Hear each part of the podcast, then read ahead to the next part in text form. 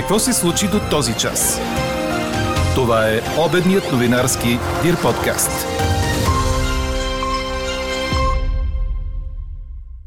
Начало на данъчната кампания за физически лица. Родителите на деца с увреждания могат да използват намаление на данъка от 1350 лева.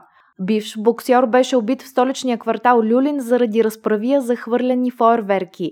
Съдът отмени анулирането на визата на Новак Джокович. Тенисистът е свободен да напусне хотела, но все още не е ясно дали ще играе на Australian Open. Инвестиции в БДЖ биха били по-продуктивни за климата и по-социално справедливи. Това е само един от знаковите коментари по днешния ни въпрос. 6140 евро бонус от държавата мотивират ли ви да купите електромобил? Кои други ваши коментари ни впечатлиха? Чуйте в подкаст новините.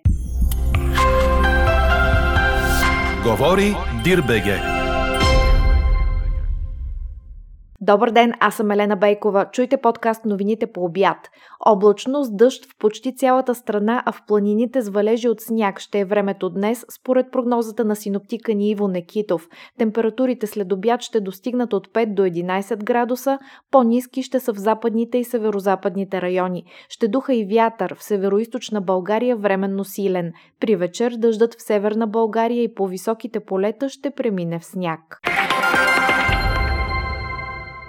От днес започва данъчната кампания за физическите лица у нас, припомня БНР. Облегчения могат да се ползват само ако човек няма задължение към момента на подаване на декларацията. Проверка за задължения може да се направи на страницата на Националната агенция по приходите.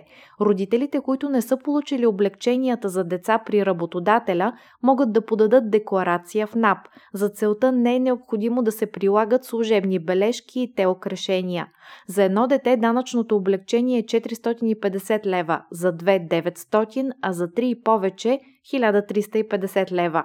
При дете с увреждане семейството може да разчита на намаление на данъка с 900 лева, но независимо от използването на това облегчение, то се ползва комбинирано. Веднъж се отчита облегчението за дете с увреждане, а втори път правото на облегчение за отглеждане на дете.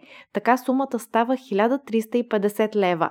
При извършен ремонт и срещу представяне на фактура за извършени такива дейности също може да се ползва данъчно облегчение. Това въжи за един недвижим жилищен имот, като човекът, ползващ облегчението, следва да е негов собственик или съсобственик. Важно е също така собственикът и хората, извършили ремонта, да не са свързани лица.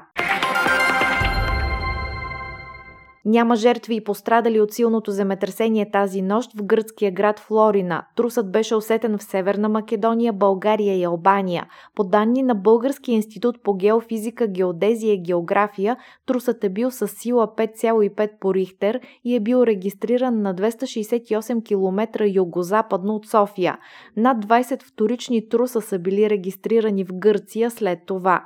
Гръцките власти препоръчаха на хората в района на епицентъра на земетресението решението да останат навън на безопасно място. Почти няма сграда незасегната от земетресението, съобщават местните власти. Щети по сградите има и в Битоля, Северна Македония. Полицията издирва извършителя, който намушка с нож 26 годишен мъж в столичния квартал Люлин с нощи. Жертвата е починала в линейка на път за болницата. По информация на БНР, вероятната причина за инцидента е забележка за хвърлени фойерверки, а изданието 24 часа твърди, че убитият е бивш боксьор, който с нощи празнувал раждането на сина на свой приятел. Сигналът за нападението е подаден в полицията и спешната помощ минути след полунощ. На място екипите от откриват 26 годишния мъж, който е с прободни рани по тялото. По случая е образувано досъдебно производство, разпитват се свидетели. Днес се навършват 25 години от штурма на Народното събрание по време на масовите протести срещу управлението на БСП. Събитията от 10 януари 1997 година водят до края на управлението на правителството на Жан Виденов. 12-часовата блокада на протестиращите пред парламента променя политическите събития в страната. Протестите продължават през целия януари, а на 4 февруари БСП връща мандата и е постигнато съгласие за предсрочни избори избори. Пред храм паметника Свети Александър Невски се провежда митинг на победата, начало с лидера на опозицията и бъдещ премиер Иван Костов. Какво още очакваме да се случи днес? Интеграцията на Западните Балкани в Европейския съюз и ролята на България за асоцииране на Северна Македония и Албания са темата на насроченото за ранния следобед заседание на Консултативния съвет по национална сигурност. В средата на декември президентът Румен Радев обяви намерението си да свика консултативния орган, на който да се обсъди темата за Северна Македония, а преди няколко дни държавният глава заяви, че България продължава да бъде открита за диалог. Края на миналата седмица от правителствената информационна служба съобщиха, че премиерът Кирил Петков ще посети Скопие на 18 януари, като поводът е 30 годишнината от признаването на независимата македонска държава от България. Докато заседава днес консултативният съвет, от ВМРО организират протест пред президентството. От партията призоваха политическите формации в парламента да не отстъпват от вече поставените условия, да бъдат гарантирани правата на българите в Северна Македония, да се сложи край на езика на омразата и да бъде призната общата история до 1944 година. Ако бъде направено отстъпление, от ВМРО ще започнат процедура за свикване на национален референдум.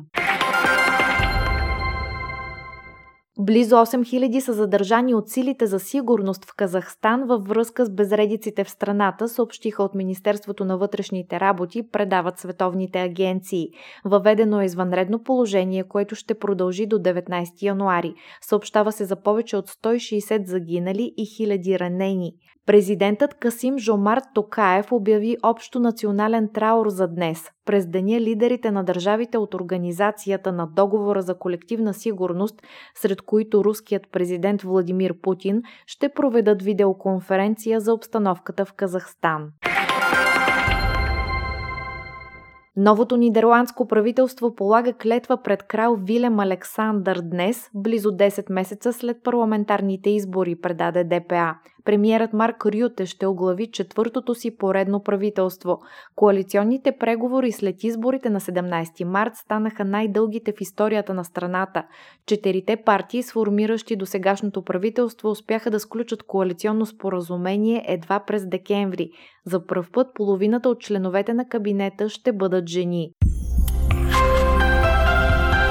Четете още в Дирбеге! След почти 7-часово заседание, Новак Джокович чу заключението, на което се надяваше от съда в Мелбърн. Решението да бъде анулирана визата му за влизане в страната е отменено, предаде Корнер. Правителството на Австралия ще плати разходите по престоя му и делото. Той е свободен да напусне хотела за временно пребиваващи, където беше в продължение на 5 дни. Делото се гледа онлайн от състав на Мелбърнския федерален съд, като стартът бе след полунощ наше време в понеделник понеделник, а решението дойде в 8.20 сутринта. Според адвокатите на световния номер едно, Джокович се е появил с всички нужни документи и разрешения на летището в сряда, но му е отказан достъп в страната. Нещо повече, той е държан в помещение на граничен контрол с часове, наредено му е било да изключи мобилния си телефон и не е получил разрешение да се обади на човек от Тенис Австралия, който да направи необходимото, за да бъде допълнена документацията, ако нещо в нея наистина липсва. На този етап изглежда, че сърбинът ще е свободен да участва на започващото след седмица открито първенство на Австралия. Чухте обедния новинарски Дир подкаст. Подробно по темите в подкаста четете в Дирбеге. Какво ни впечатли преди малко?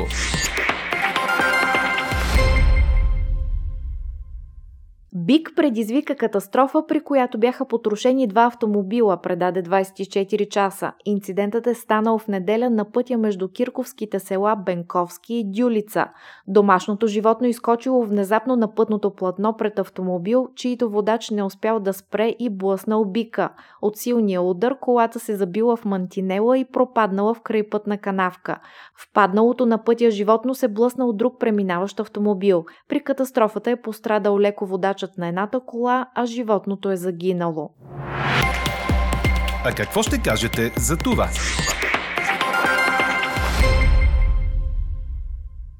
6140 евро бонус от държавата мотивират ли ви да купите електромобил? Ви питаме днес. До този момент превес имат отговорите не. Елза Тодорова събра коментарите ви по темата. На въпроса ни 6140 евро бонус от държавата мотивират ли ви да купите електромобил? Наш слушател казва, първо нямаме инфраструктура и няма да имаме скоро. Второ, той, дето иска да си купи електромобил или по-точно има парите да си купи такъв, му е все тая за тези 6000. С други думи да се вземат парите на по-бедните и на средната класа, за да се дадат на богатите. Атанас Атанасов пита, цена 30 000 евро, помощ 6 000, останалите откъде? Субсидията за електромобили пълни джобовете на автомобилните производители и финансово облегчава хората от горните 10% по доходи. Тоест, това е доста неразумна мярка в бедна страна като България. Инвестиции в БДЖ биха били по-продуктивни за климата и по-социално справедливи, казва друг наш слушател. Чете ми следното мнение. Да дадеш 60 000 за електромобил при положение, че първо няма практически никаква инфраструктура за зарядни станции, второ цените на тока се очертава да станат космически, трето след максимум 5 години трябва да смениш батерията, която струва две трети от стоиността на колата, не, не ме мотивира. Тръгне ли държавата да ти дава бонус, това означава, че ще вземе много повече от теб, отколкото ти е дала. Анкетата продължава. Гласувайте и коментирайте в страницата на подкаста. Експертен коментар очаквайте във вечерния новинарски подкаст точно в 18 часа. Слушайте още, гледайте повече и четете всичко в Дирбеге.